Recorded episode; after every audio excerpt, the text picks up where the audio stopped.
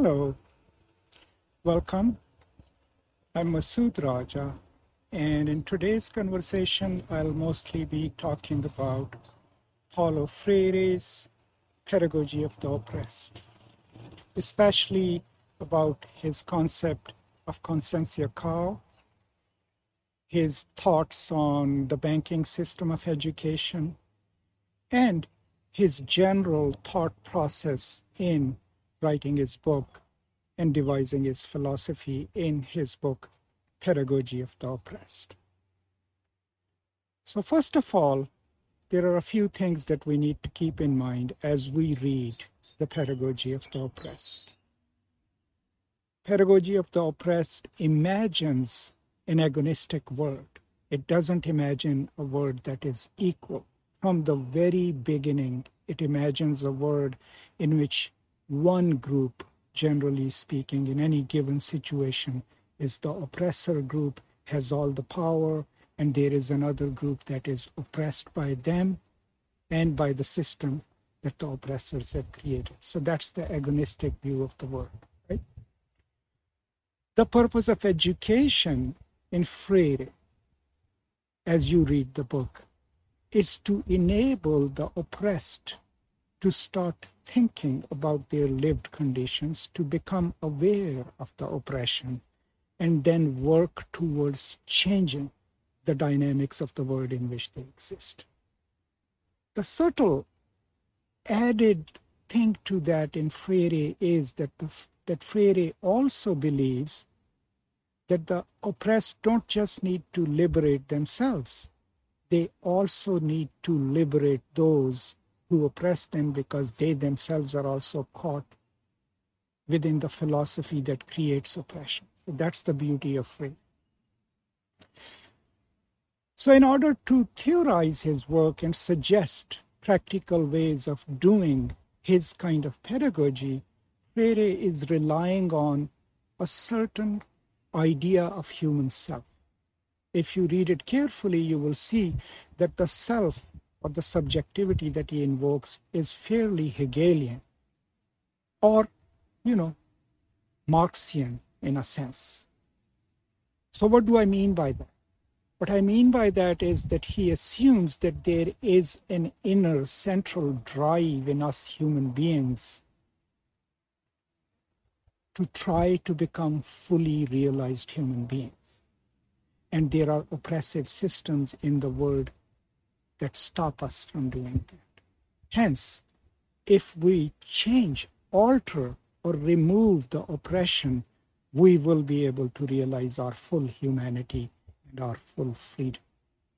And that he proposes we can do through a specific kind of pedagogy. Now, please keep in mind also that his thought is also highly influenced by the work of Erich Fromm, who talks about human subjectivity and human psyche in his book Escape from Freedom, right? Where he basically argues why is it that we human beings, especially especially if we are in an oppressed situation, are afraid of seeking our freedom. How does an oppressive system keep us at a place where we don't even want a change? So, in order to understand how Freire proposes to change the world, the concept of conscientização, I could be pronouncing it wrong, is important. Now, conscientização involves two things. One, becoming aware of the social and political conditions in which we live. That's the first step. The second step is actually actively seeking to change the social political conditions. So these two things combined, reflection and action, develop a kind of praxis which he terms consciência. Now, coming over to his project of pedagogy, which eventually will come to be called critical pedagogy. Now, Freire himself doesn't use the term. He first explains what he means by the banking system of education. So, what if you read the book, the first sentence I think is that the current epoch or age is driven by narrative sickness. What he means is that in the banking system of education, and he uses this example, the student is like an empty vessel, right? And the teacher is considered a depositor. He or she is the one who has all the knowledge. The student is a passive recipient. And the teacher is supposed to pour that knowledge down into this passive vessel called the student. And then the student is required to replicate that knowledge, reproduce it in an exam. Nowhere in this process is the student consulted as to how he or she would like to be taught, or that their views might be useful in the process of pedagogy. They are just accepted as passive recipients of this knowledge coming from the top. That is what he calls the banking system of education. So some of them can go and become bank clerks, some of them can go and become salespeople, but none of them will develop habits of critical thought about the world, about their work, or even about themselves. Now, in opposition to the banking system of education, Freire proposes what he calls the problem solving or problem posing educational method. What he means by that is that in this method, the teacher is a co learner with the student. So before even me and you start teaching something to someone, we will go to our students, we'll go to their communities, we will try to understand how do they live their lives, what do they think about their lives, what are their aspirations, how would they like to learn new things, right? That knowledge then will become part of the curriculum development. And he explains this process in the chapter three of the book. But throughout this process, the teacher does not assume the role of an all knowing subject must pass down knowledge to this passive student who has no say in his or her own. That is what he considers the problem or problem solving education. Now, there are quite a few other instructive things in the book, and I highly recommend you read it. To me, the most important part of the book is, which often is neglected, is that Freire is also developing a mode of thinking about change, social and political change. And what he teaches us, especially if you happen to be a progressive activist, is that we cannot take on the habits and modalities of the very people that we are trying to oust or the people we're trying to challenge. Because his assumption is that our consciousness is formed within the oppressive order in which we are educated, in which we live. That's the only model we have. So when we are lucky, we can build a solidarity and oust the oppressive system. We end up replicating the very model of oppression that we have just ousted. So, in order to forestall against that, he focuses on reflection and action. Reflection about how the world works. He uses the term thematic universe, like how is it that I believe in a system at a given place, questioning that system. Then he also creates space for anyone from the oppressor group who might leave their own group and want to join you that they should be welcome, but they should come in as participants and not as someone who can bring their own ideas and say, this is how you ought to do this. So these are some of the ideas, major ideas in the pedagogy of the oppressed.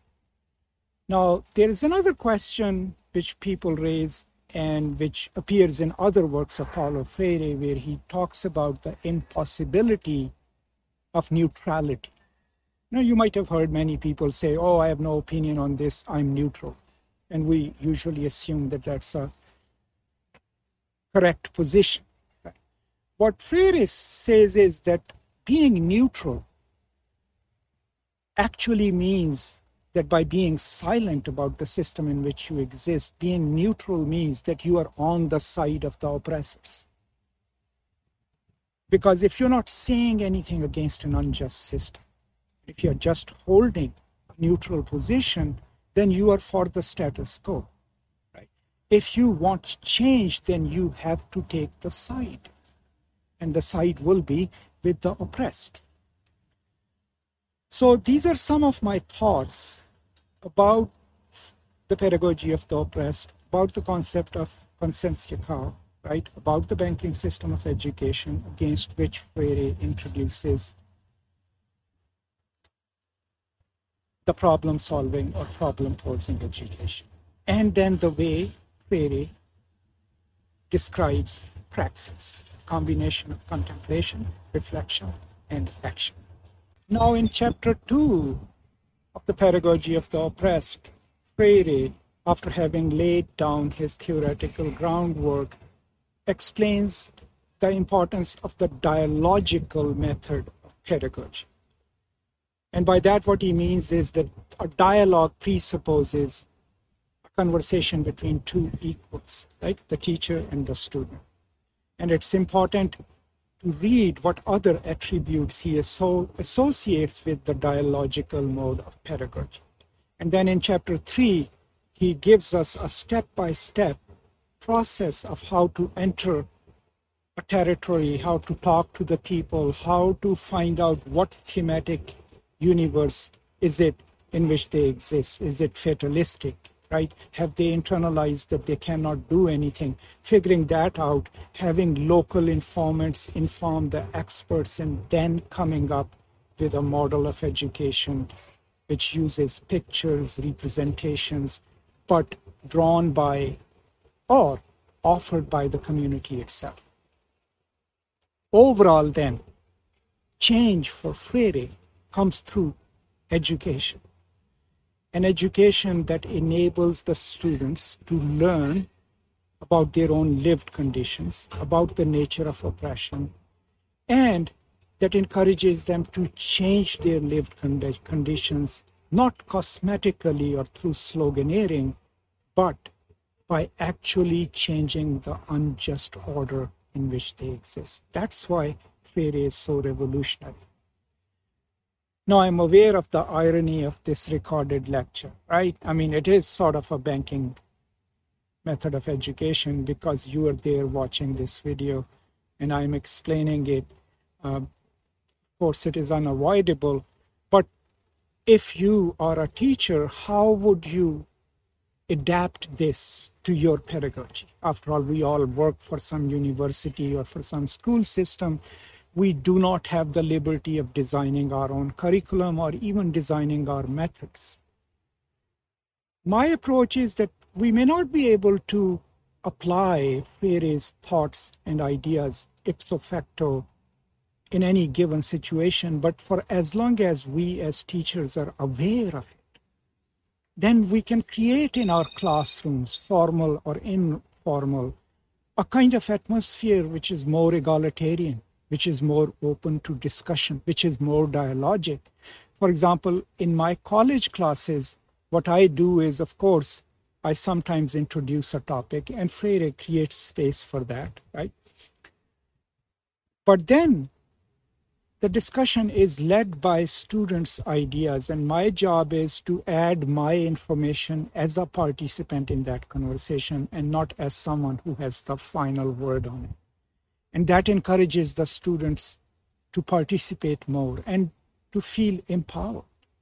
Sometimes in my classes, I mean, I do that for the pedagogical effectiveness of it because you want the students to believe that they have a say in their own learning so sometimes in my classes, I ask my students, I say, here is the assignment.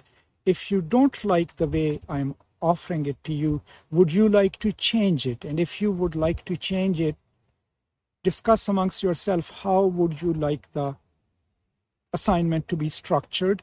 We will vote on it. And if the majority votes for it, we'll change the assignment. But then you leave room there for those who might have not voted for them, and you can tell them you can do the same assignment as I've given it to you. It increases your workload, but what it does is it gives you the commitment of the students in a formal class setting because when they know that you care about their thoughts and their ideas of how they can learn better and incorporate it in your teaching, then you're not a top down teacher passing on information that they must record and reproduce. So these are like some of the limited strategies that I have used given the circumstances of the work that I do, which is at a university, which is governed by the university policies and all. Now, Freire's work, of course, is more concerned with adult education and education of the peasants and people who might not be in a formal classroom. But my hope is that if you read him carefully, you can tweak it, you can alter it, and you can apply it in your classroom setting. Most importantly, I think the few important lessons that we can take from Freire is to understand that the world as it exists is not neutral. There is always a dominant group. The purpose of education should be to enable our students to challenge the assumptions of that dominant group, but to also become aware of their own place in any given order. And then to work in solidarity with love and hope, Freire would say that, to change the dynamics of an unjust system. And pedagogy, which is now called critical pedagogy, if done correctly, right, with patience and with hard work, can accomplish that. So that's all I have to say. I hope you have fun in the course. Thank you so much for giving me this chance to talk to you through this medium. Thank you. Peace and love.